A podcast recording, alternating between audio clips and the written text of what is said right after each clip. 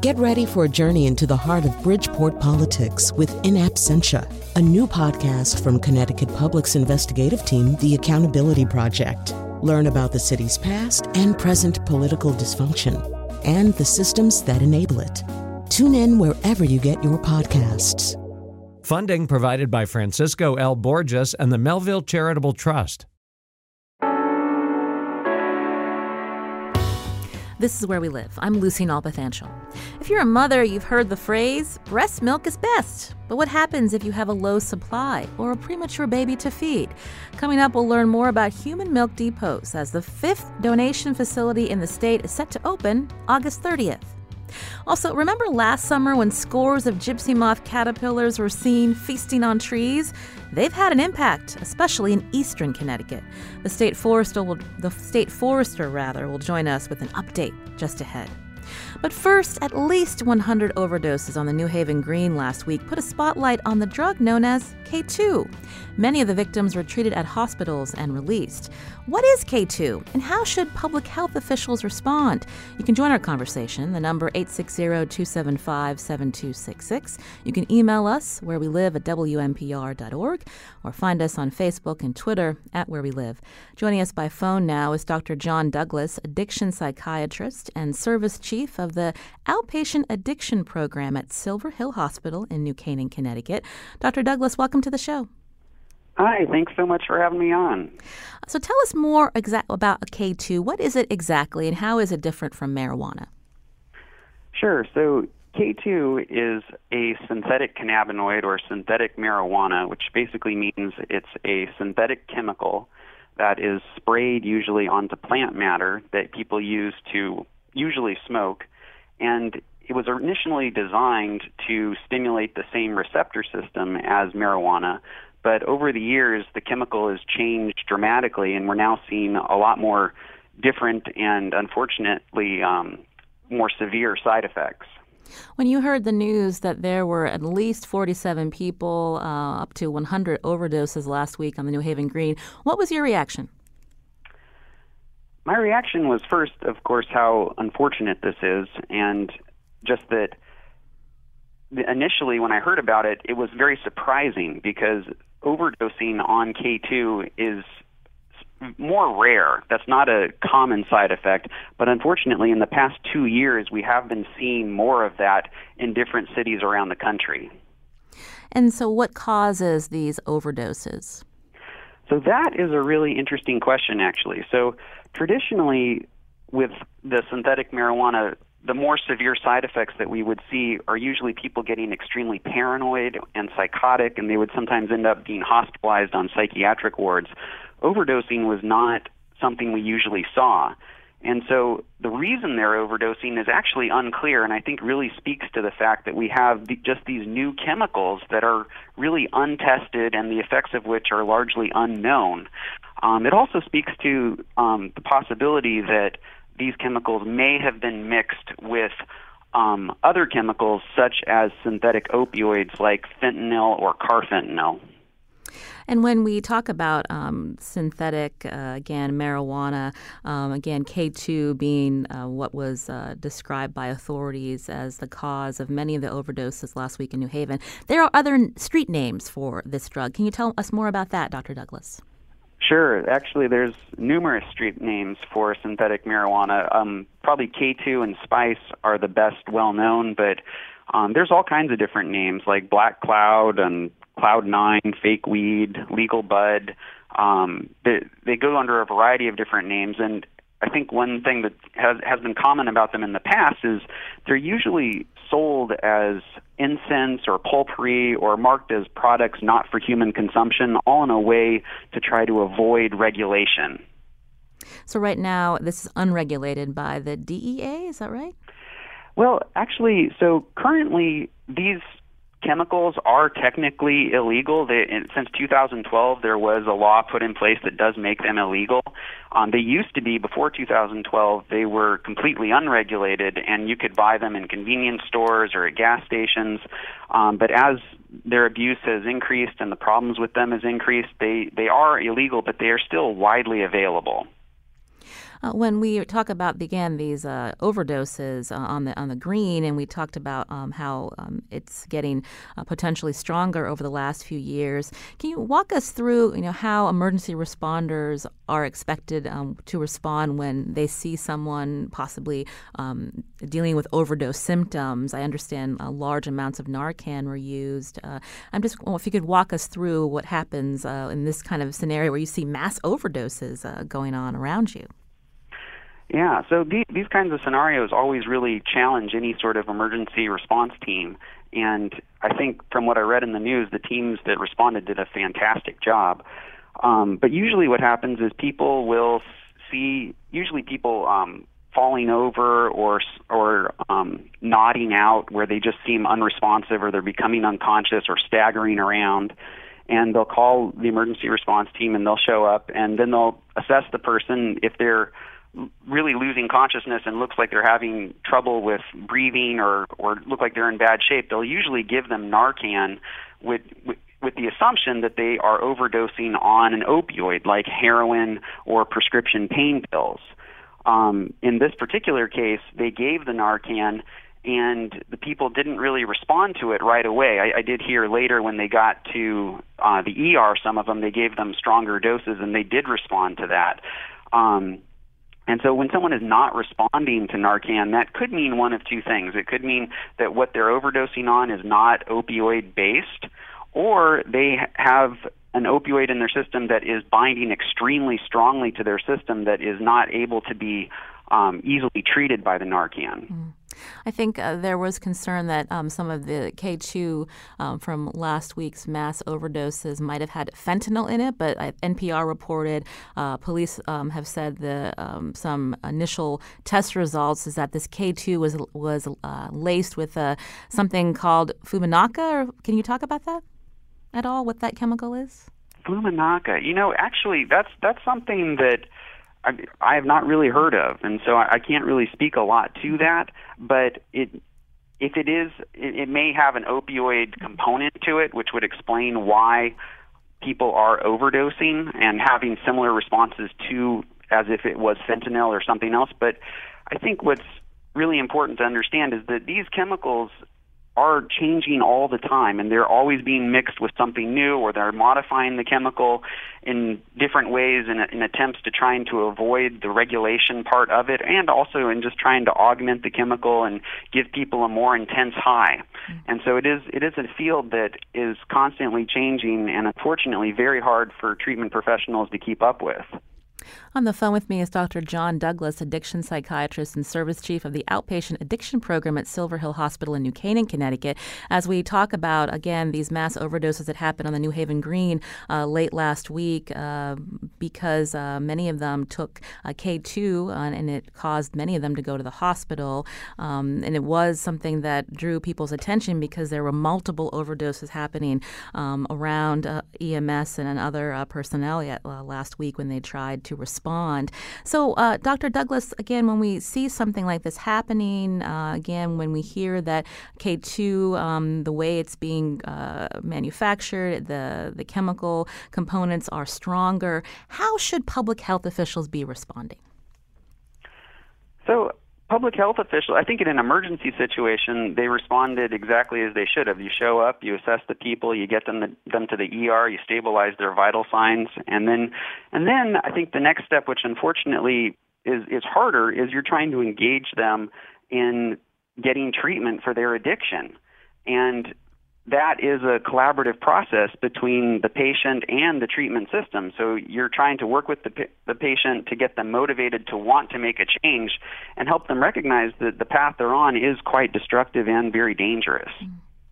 I understand the uh, president's nominee for drug czar will be in New Haven later today.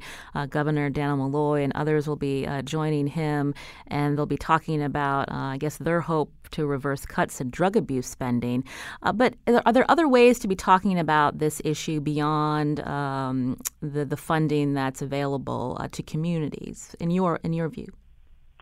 Well, I think that one thing that came out from the overdoses that I thought was very interesting is that several of the people were overdosing multiple times. So we had hun- hun- over 100 different overdoses, but that included some people overdosing three and four times, according to um, the officials who were on the scene. And that actually is unfortunately a common scenario where when people are struggling with addiction, they really do have a loss of control where when they get a substance that is so powerful that makes them overdose, unfortunately for many that is not a warning sign that oh my gosh this is dangerous. That is a sign that hey, I really got my money's worth out of that and it was so strong I almost overdosed. If I go back and use it again, I'll maybe use a little less, um, but I can get the same high. And so there's this addicted mentality of thinking that puts people in real danger. Mm. Uh, so, as uh, New Haven and other towns um, continue, continue to discuss uh, this problem, um, you know, what are some takeaways for them on how to, uh, you know, address addiction within uh, their communities? So, I think the first step for anyone, if you're concerned about a loved one or um, or someone you um, just are just see that doesn't seem to be doing well, the first step is really to encourage them to get evaluated. The first step for anyone to get help is to get into the treatment system. And you can start at a variety of different places. You can start with a psychiatrist, um, you can start with a counselor, but you really just want to let someone know that you're struggling. And then um, from there, they'll help you get into a program and help determine what is the most appropriate level of care for you. Mm. Uh, we were talking a lot about K2, but are there other drugs that uh, parents should be um, watching out for? Um, other uh, drugs that uh, you think aren't getting as much attention um, in terms of people um, abusing them? Yeah, so I think uh, there's a common idea in uh, in the public sometimes that you can be addicted to one substance but not another. And when you when you work in the profession, you really do treat addiction as a general risk. So once you're addicted to one thing, you're at risk of becoming addicted to multiple different substances. And I think one thing that really stands out to me when you have these kinds of tragedies is people tend to really focus on the, the substance that was causing the tragedy. And I think this happens a lot with the opioid epidemic. But I think what people are not talking about a lot is the biggest killers of people with addiction are still alcohol and cigarettes. Mm-hmm. So addiction really affects people in a wide or in, in, a lot of different ways, and the substances that are abused most commonly are still causing most of the problems. Mm.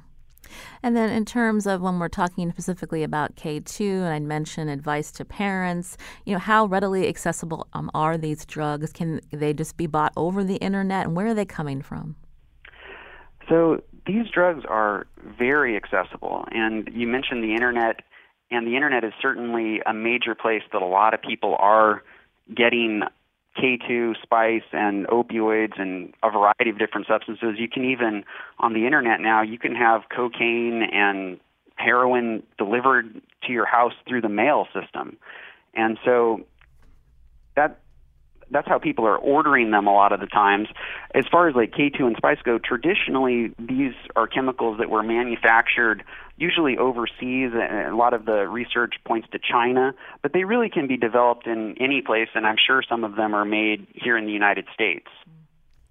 Oh, often the again the attention on New Haven because of these mass overdoses, Dr. Douglas. Is this something that municipalities should be thinking about preparing uh, for this happening again, or was this an isolated incident?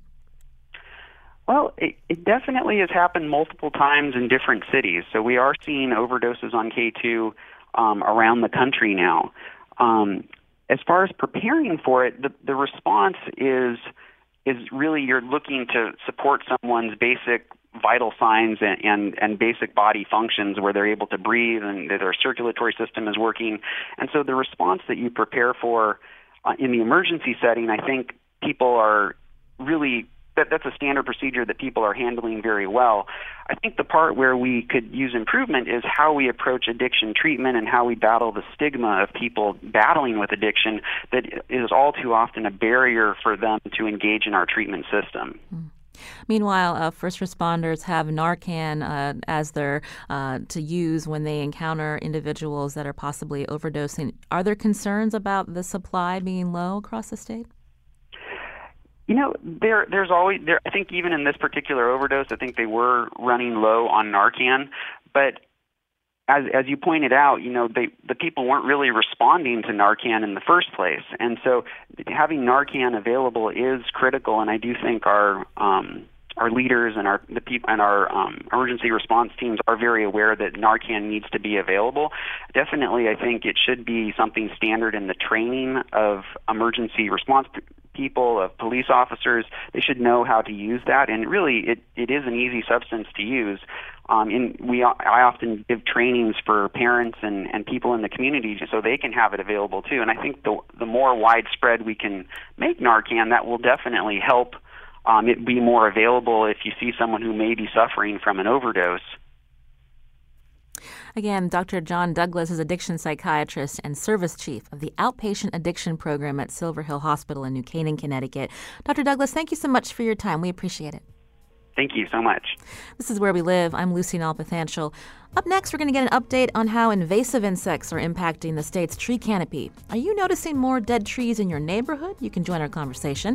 860 275 7266. Find us on Facebook and Twitter at Where We Live.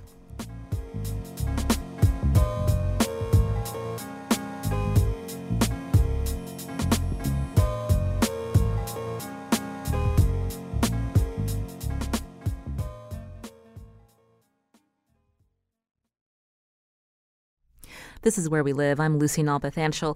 Last summer, you may remember the sheer number of gypsy moth caterpillars on trees around the state. Depending on where you live, the caterpillars seem to be everywhere on your car, your patio, all over your driveway.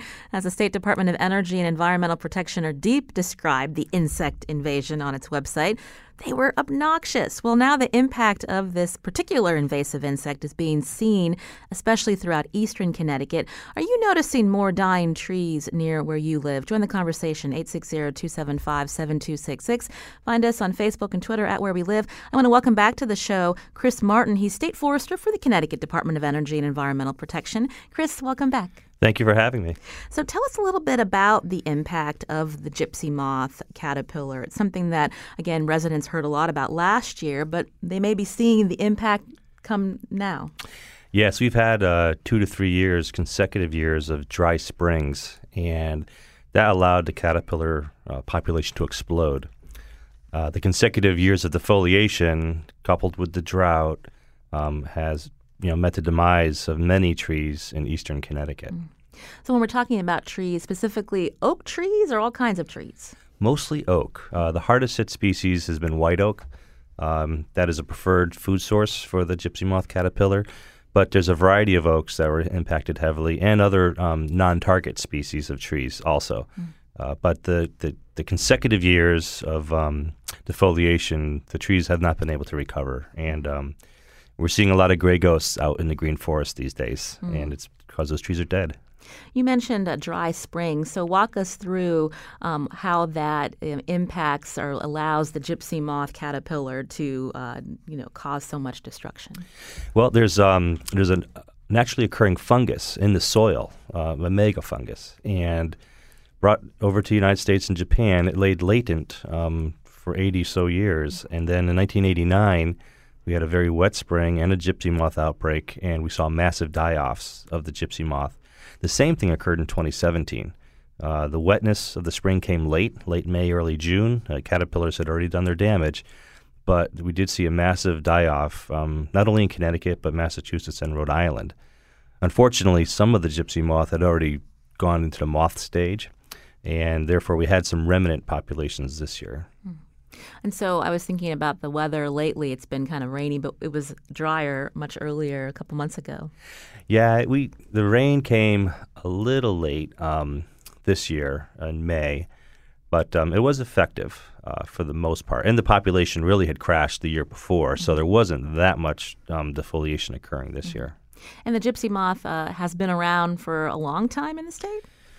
Yeah, first discovered in the early 1900s. Um, was actually brought into Massachusetts as part of an experiment for uh, silkworm industry, and um, unfortunately got loose mm-hmm. and uh, made its way into Connecticut, and has actually expanded, you know, eastward through Pennsylvania into Missouri. Mm-hmm. Yeah. So we started the, the conversation talking about uh, the the trees on the eastern side of the state. A lot of them that are dying. So what happens then? Well. Um, lots of things. I mean, there's lots of options for homeowners or woodland owners um, to consider. One is to let it be. You know, a dead tree is not necessarily a bad thing. It's good for habitat, wildlife. Uh, but if that dead tree poses a risk, if it uh, falls down or starts to fall apart, the branches, then you really want to you know pay attention and uh, make a plan.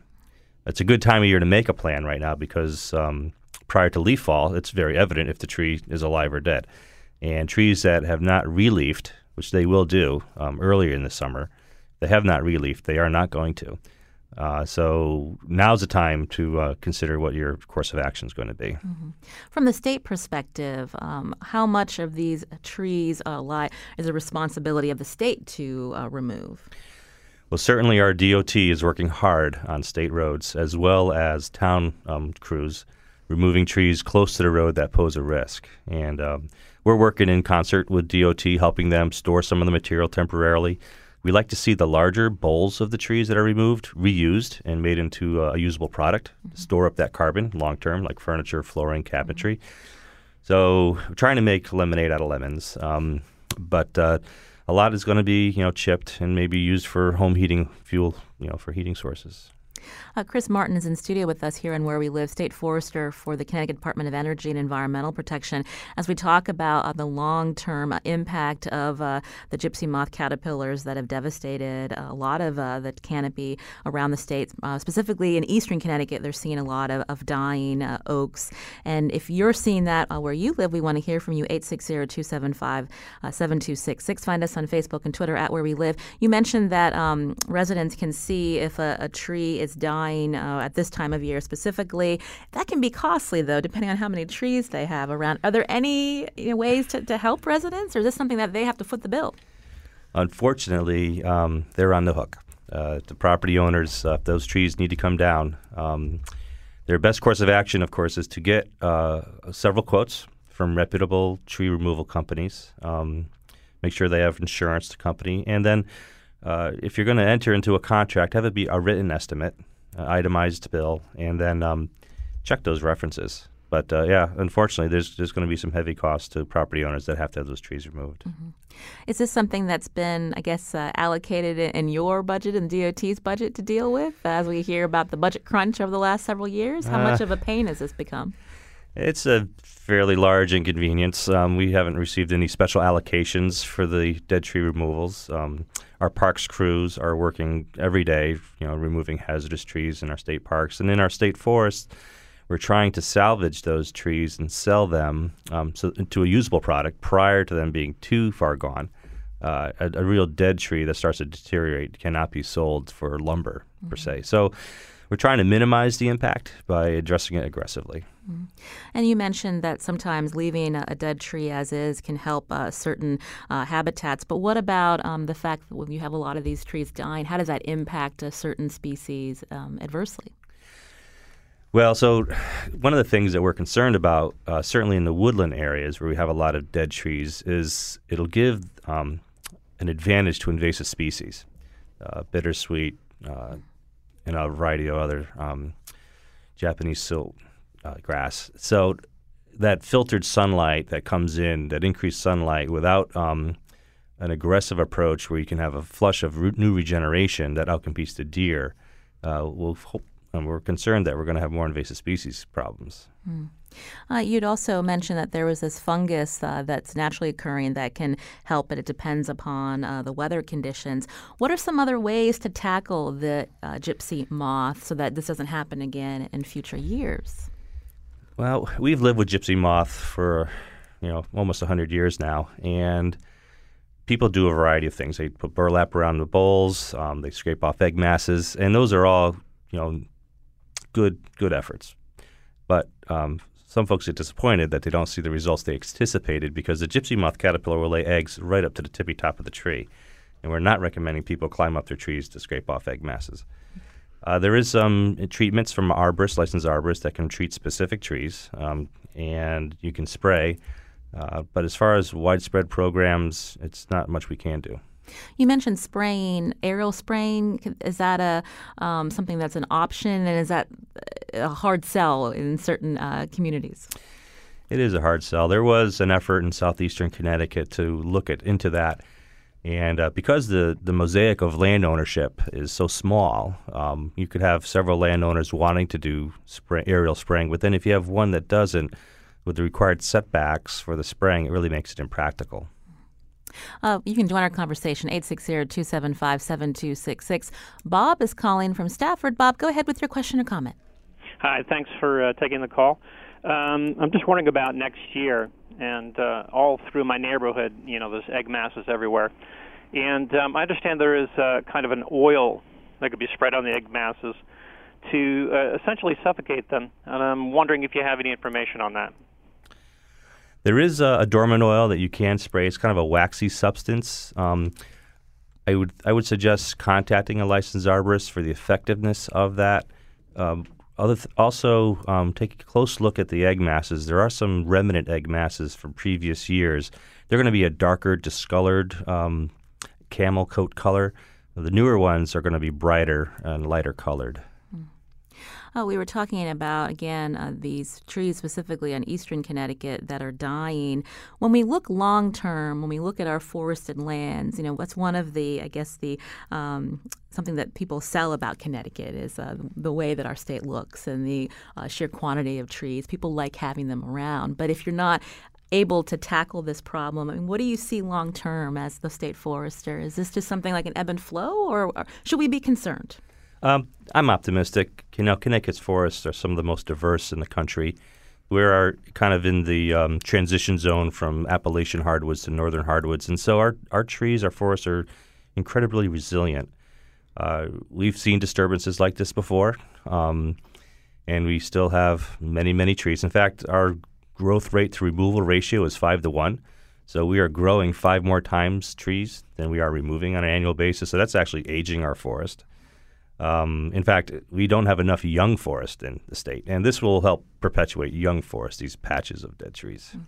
When we look at uh, oaks uh, throughout our state, um, is this something, do you see that we may not see oaks in the near future because of the, the gypsy moth? Or just like you said, we're just replanting and trying to replenish?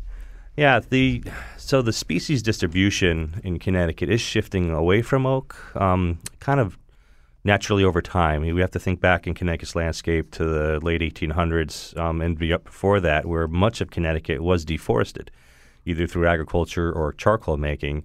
And that wholesale cutting of all trees really promoted a lot of oak regeneration. Oak's a sun-loving tree. Um, so over time, those oaks have you know grown. Some have been harvested. Some have just died for natural reasons. And we see more and more red maple and black birch taking over the forest. So I do think we'll have always have a component of oak, but it's going to be over time it'll be reduced. Mm. Uh, with residents who are able to take down dying trees uh, near where they live, are there specific trees that you would recommend that they plant? Well, we've been on a big uh, campaign, right tree, right place, and so you want to uh, try to picture that tree that you plant in its full maturity and it may not be the same species that you remove. Uh, if it's uh, near buildings or wires, you don't want to plant a tree that's going to grow 50 to 60 feet tall. Uh, and you may want something that's going to give um, more flowers or a fruit. Uh, so I think there's a lot to consider uh, when you replant a tree. Exactly, you know, thinking long term, what will that tree develop into? Uh, we've been focusing on what we're seeing in eastern Connecticut, but this is something that um, is also seen uh, in Rhode Island as well. How do you work uh, among other with with other states to deal with this problem? So we do work very closely uh, with the Department of um, Environmental Protections, both you know, the equivalents in Massachusetts and Rhode Island, and and the foresters, the field foresters, and folks at the director level are in constant contact and comparing notes um, we're often helping each other out with technical information and sharing that amongst state agencies. So, you know, what we want to have is a consistent message. Um, we are relatively small geographically, southern New England certainly, and um, being able to, uh, you know, commiserate, but also uh, get good advice from our colleagues is very beneficial. Mm. We focused a lot on uh, the gypsy moth uh, population, but we know there are other invasives that are in our state, including the emerald ash borer. Um, could you talk a little bit more about that and uh, concerns uh, with uh, dealing with the impact of that insect?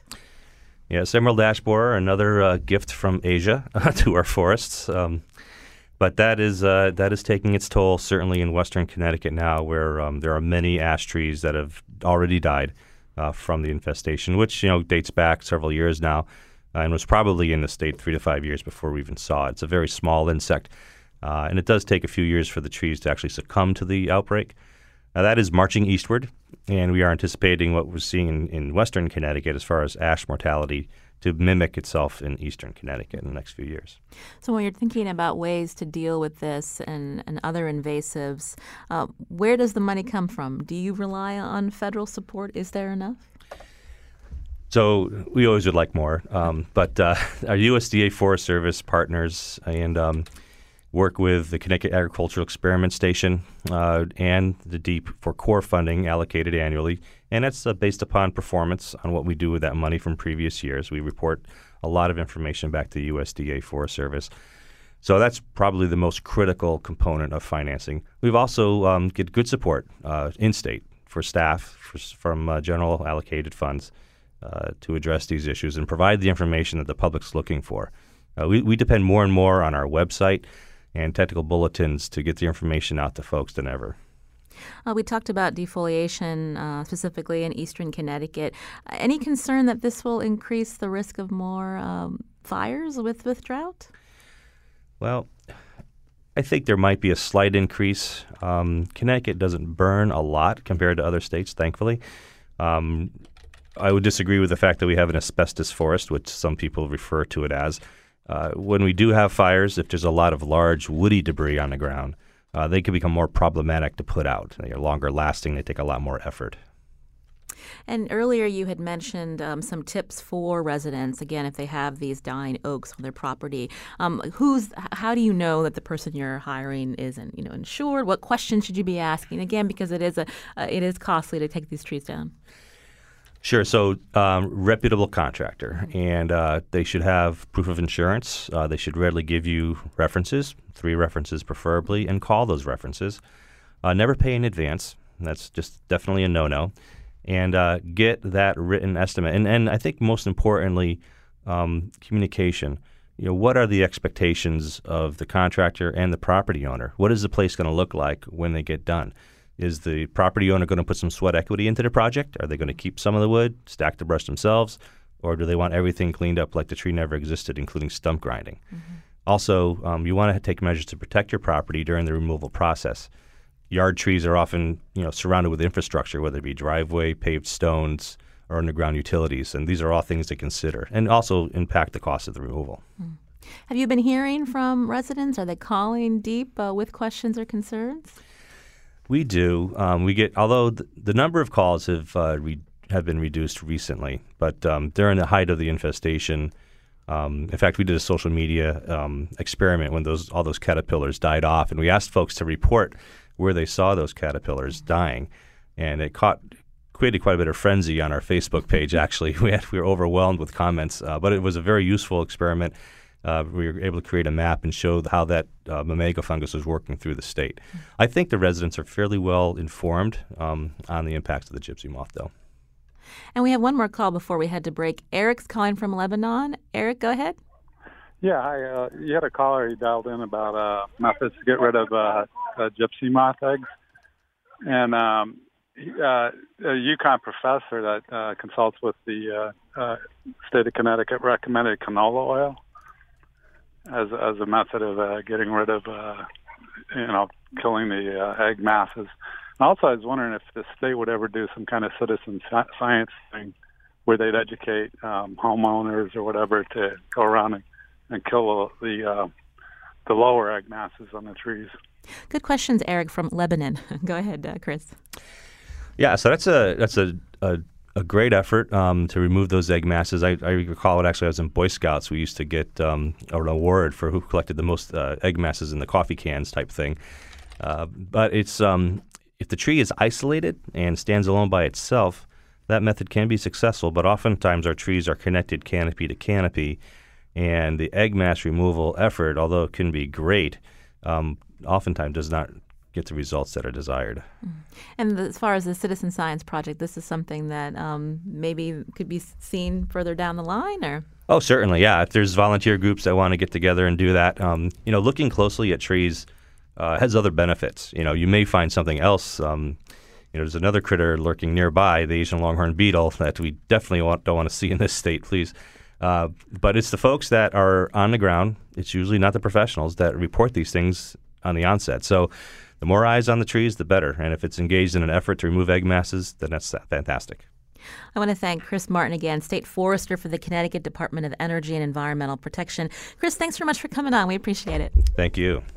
This is Where We Live. I'm Lucy Nalpathanchil. Up next, human milk depots are increasing in the state. Why the need? We're going to tell you more after the break, and you can join us too. 860 275 7266. Find us on Facebook and Twitter at Where We Live.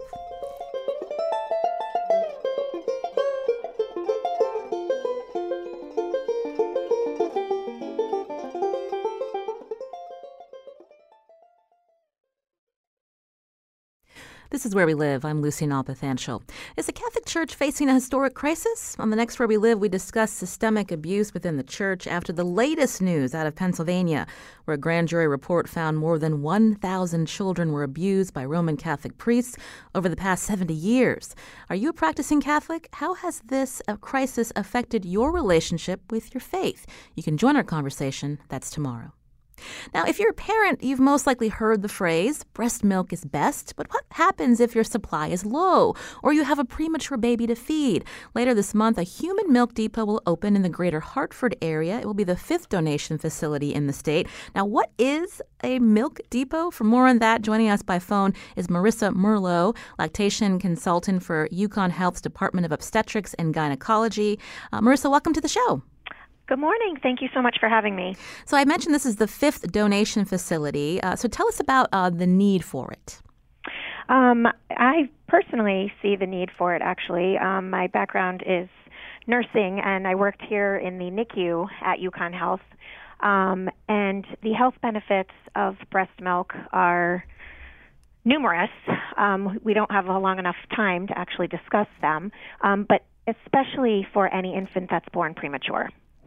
Uh, so maybe tell us a little bit about why breast milk uh, for some, a baby born premature, why it's necessary versus formula. Um, mom's milk is obviously always the number one choice. Um, because these babies are born prematurely, these moms are undergoing a lot of stress and sometimes are unable to produce enough milk for the babies. Um, because of that, second best is um, donor human milk. Um, one of the highest uh, negative effects of being born prematurely is something called necrotizing enterocolitis. Um, NEC is very dangerous for a baby and can actually be reduced by up to 80% with receiving donor human milk versus premature formula. So, that condition you mentioned, uh, uh, the breast milk is easier to digest? Absolutely, it's it's much easier to digest. Any um, formula is actually based on cow's milk, um, and the easiest thing for a baby to digest, a human baby, would be human milk. Mm.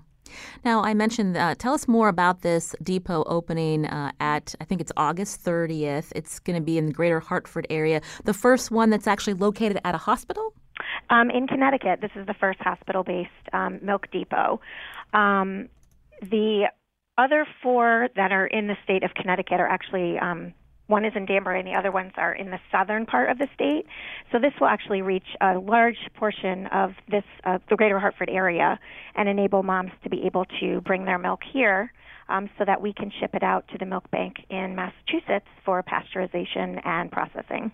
I'm glad you brought that up because I know um, some of our listeners may be listening, wondering, you know, is it uh, safe to be sharing breast milk uh, if you know it's not between the biological mother and a baby? So walk us through that. That's first the screening process, and then how it's uh, made safe. Correct. Um, it is obviously a fluid from a human, so it does. Um, we have to go through certain testing to ensure the safety and efficacy for the babies. Um, moms are first screened with a phone call. Um, medical questionnaires are filled out. Um, actually, they need to get the okay from not only mom's physician to donate the milk, but also um, the pediatrician, so that mom can prove that she has indeed extra milk um, for donation. once that's complete, mom goes for a blood test um, so that she's screened for certain communicable diseases. And then um, she is cleared to donate her milk. And then once the milk is gotten to the bank, it actually goes through additional testing and pasteurization to ensure that there's no bacteria in the milk. Marissa Merlo is on the phone with me, lactation consultant for UConn Health's Department of Obstetrics and Gynecology, as we talk about the fifth uh, human milk depot to open at the uh, in the state of Connecticut, I believe uh, next week. Uh, joining us also on the phone now is Jan Ferraro, Director of Education at Celeron. And Jan, uh, you um, helped uh, open up, I think, one of the first milk depots in the state along the southern part of the state. Can you tell us more? Good morning. Yes, it was actually uh, a terrific thing for us in February of 2016. Since Acceleron is the largest breast pump provider here in Connecticut, our business model was a little different. We just didn't give the mom the pump and say, good luck to you. We actually offered mom ongoing support after she had her baby. When a lot of her questions come up about pumping and breastfeeding, through those conversations, because they it is such a long relationship we have with these moms, it started to come up that these moms had an excess of milk, and they really just wanted a place to donate it. And uh, we were very lucky to have a good relationship with Mother's Milk Bank Northeast, and uh, we put a depot right here in our Guilford office and so far, since February of 2016, this Guilford office alone has gotten over 14,000 ounces of donated breast milk. Mm. That's a, that's a lot of ounces. And uh, when you have uh, looked at the number of people that are willing to donate, um, you know, have I'm curious if um, any of this milk would go to, uh, you know, a mother that has a full-term baby, or is it just uh, for uh, premature babies? So base, the bulk of the milk is for our premature population because, as Melissa stated, their little digestive systems can simply do much better when they're given human milk. Uh, they always say human milk for human babies. Um, of course, we have you know instances, and the Mother's Milk Northeast certainly gets requests for babies that are full term uh, who may be compromised or who moms maybe uh, can't produce breast milk or maybe it's an adoption scenario. And Mother's Milk Bank Northeast does a very good job of uh, providing for those moms when they can. Uh, it's a little bit different than our premature population, but certainly they do what they can when they can. And Marissa, the same thing uh, with uh, the Milk Depot about to open uh, next week, just for premature babies? Um, actually, it's very similar to what Jan has said. Um, it's distributed from the milk uh, bank in the Northeast in Boston, so it is available for um, NICUs across the Northeast, and addition uh, private moms who just want to give their babies a little bit of extra human milk. So, if uh, we have uh, some listeners who are interested in uh, donating uh, their milk, uh, maybe they don't need it or anymore, in terms of of how they want to go about, you know, dropping it off. I mean, can you walk us through the process again? Absolutely. If they um, have extra milk. I'd love to take it from them. Um, they can reach out to me directly, um, and I can, or they can actually just contact the Milk Bank Northeast in Massachusetts, and they'll go through the initial screening process. Um, once moms have received permission and have completed the screening process, they get their ticket number, and then we can arrange a delivery time for me to accept their milk. Jan Ferraro, uh, for you as well, uh, for mothers along uh, the shore, if they want to donate, uh, how do they go about doing that? Yes, so actually, Marissa brings up an excellent point. The best place probably to start is the Mother's Milk Bank Northeast to go on their website. It'll, or they can call the the number will be on the website. They can call directly and start the process of becoming a registered donor. It's actually a quick process, usually done in a pretty short amount of time. Once they become a registered donor, same thing. They just give me a call, they email me, and we just set up uh, time for them to come drop off their milk. And here, uh, we usually get it shipped out typically the same day that they drop it off. So the processing of the you know of the milk at the milk bank starts pretty pretty quickly.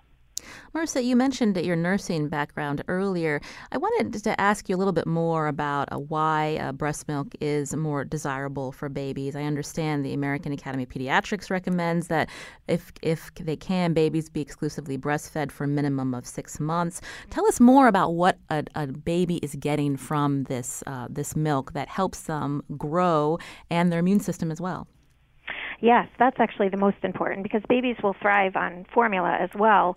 Um, but the long lasting, lifelong um, immunological benefits that are in breast milk is something that you will not get from formula. Um, we consider mom's colostrum, which is that early breast milk, baby's first vaccine. Um, it's lifelong benefits that are going to carry with them. What many moms aren't aware of, actually, though, is by providing breast milk and by breastfeeding, mom actually gets lifelong benefits as well. Her risks of developing breast and ovarian cancer are drastically reduced the longer that mom provides breast milk. Are there uh, misperceptions about breastfeeding? I'm just curious uh, what your both of your uh, takes are on that. Um, we know recently uh, President Trump was in the news uh, with uh, again this um, resolution of the United Nations Health Assembly be, being defeated to support breastfeeding, and President Trump tweeting that. Um, you know, the U.S. strongly supports breastfeeding, but we don't believe women should be denied access to formula. Many women need this option because of malnutrition and poverty. I was wondering if you could both uh, weigh in on the misperceptions. Um, unfortunately, that statement really just shows Donald Trump's ignorance regarding breastfeeding. Um, yes, of course, access to formula should be permitted, um, but in areas with malnutrition and poverty, breast milk is actually the best source of nutrition for an infant. If we run the risk of them making formula with contaminated water, um, these inf- these infants can be very very ill. Um, and what better nutrition for them except breast milk? And it's readily available and free. Hmm. Jan, and also I, I think one of the misconceptions that moms think that they're not going to be able to make enough breast milk for their baby. Mm-hmm. And Marissa, I'm sure you will agree that moms make plenty of breast milk for their babies. The body knows how much to make, and the best way to make breast milk is continuing to get that baby to breast so that, you know, your body says, hey, let's make some more breast milk for this baby. Mm-hmm. And Jan, uh, because uh, again, you're director of education at Acceleron, um, for working mothers out there, you know, that's where the, the breast pump is also important. It is incredible. Yeah, the Affordable Care Act uh, provides that all moms who are breastfeeding uh, should have a breast pump covered by their insurance. Um, there are many. We carry here at Acceleron all the leading, you know, brands that moms like, and all pumps actually are not alike. So what we're trying to do is you try to help mom find the pump that's going to work best for her and her needs. So um, I think a lot of moms are maybe unaware that breast pumps are covered by their insurance. I still see them on baby registries when we're planning showers. Uh, so it's a little learning curve to say, you know what, you don't have to put this on your registry. This is going to be covered by your insurance. And then coming to a company like Acceleron where we can help mom pick out the pump that's going to work best for her for when she needs it. Uh, we always feel that we'd love to have the baby at breast most often and have the pump as a backup for when she needs it. Jan Farrar, again, Director of Education at Acceleron. Thank you so much for joining us. Thank you. And Marissa Merlo, lactation consultant for UConn Health's Department of Obstetrics and Gynecology. So, Marissa, starting August 30th, you'll be, begin accepting donations? Absolutely. We're actually having a ribbon cutting ceremony on August 30th at 2 p.m., and I welcome any and all pre registered donors to come on down and offer us their milk. And tell us again the location. The location is at John Dempsey Hospital at UConn Health, um, 263 Farmington Avenue in Farmington, Connecticut. Marissa, thanks so much for your time. Thank you so much. Today's show produced by senior producer Lydia Brown and special thanks to Carmen Baskauf. Our technical producer is Kyone Wolf. Our digital producer is Carlos Mejia. And you can learn more about our show, wnpr.org slash where we live. I'm Lucy Nalpathanchil. Thanks for listening.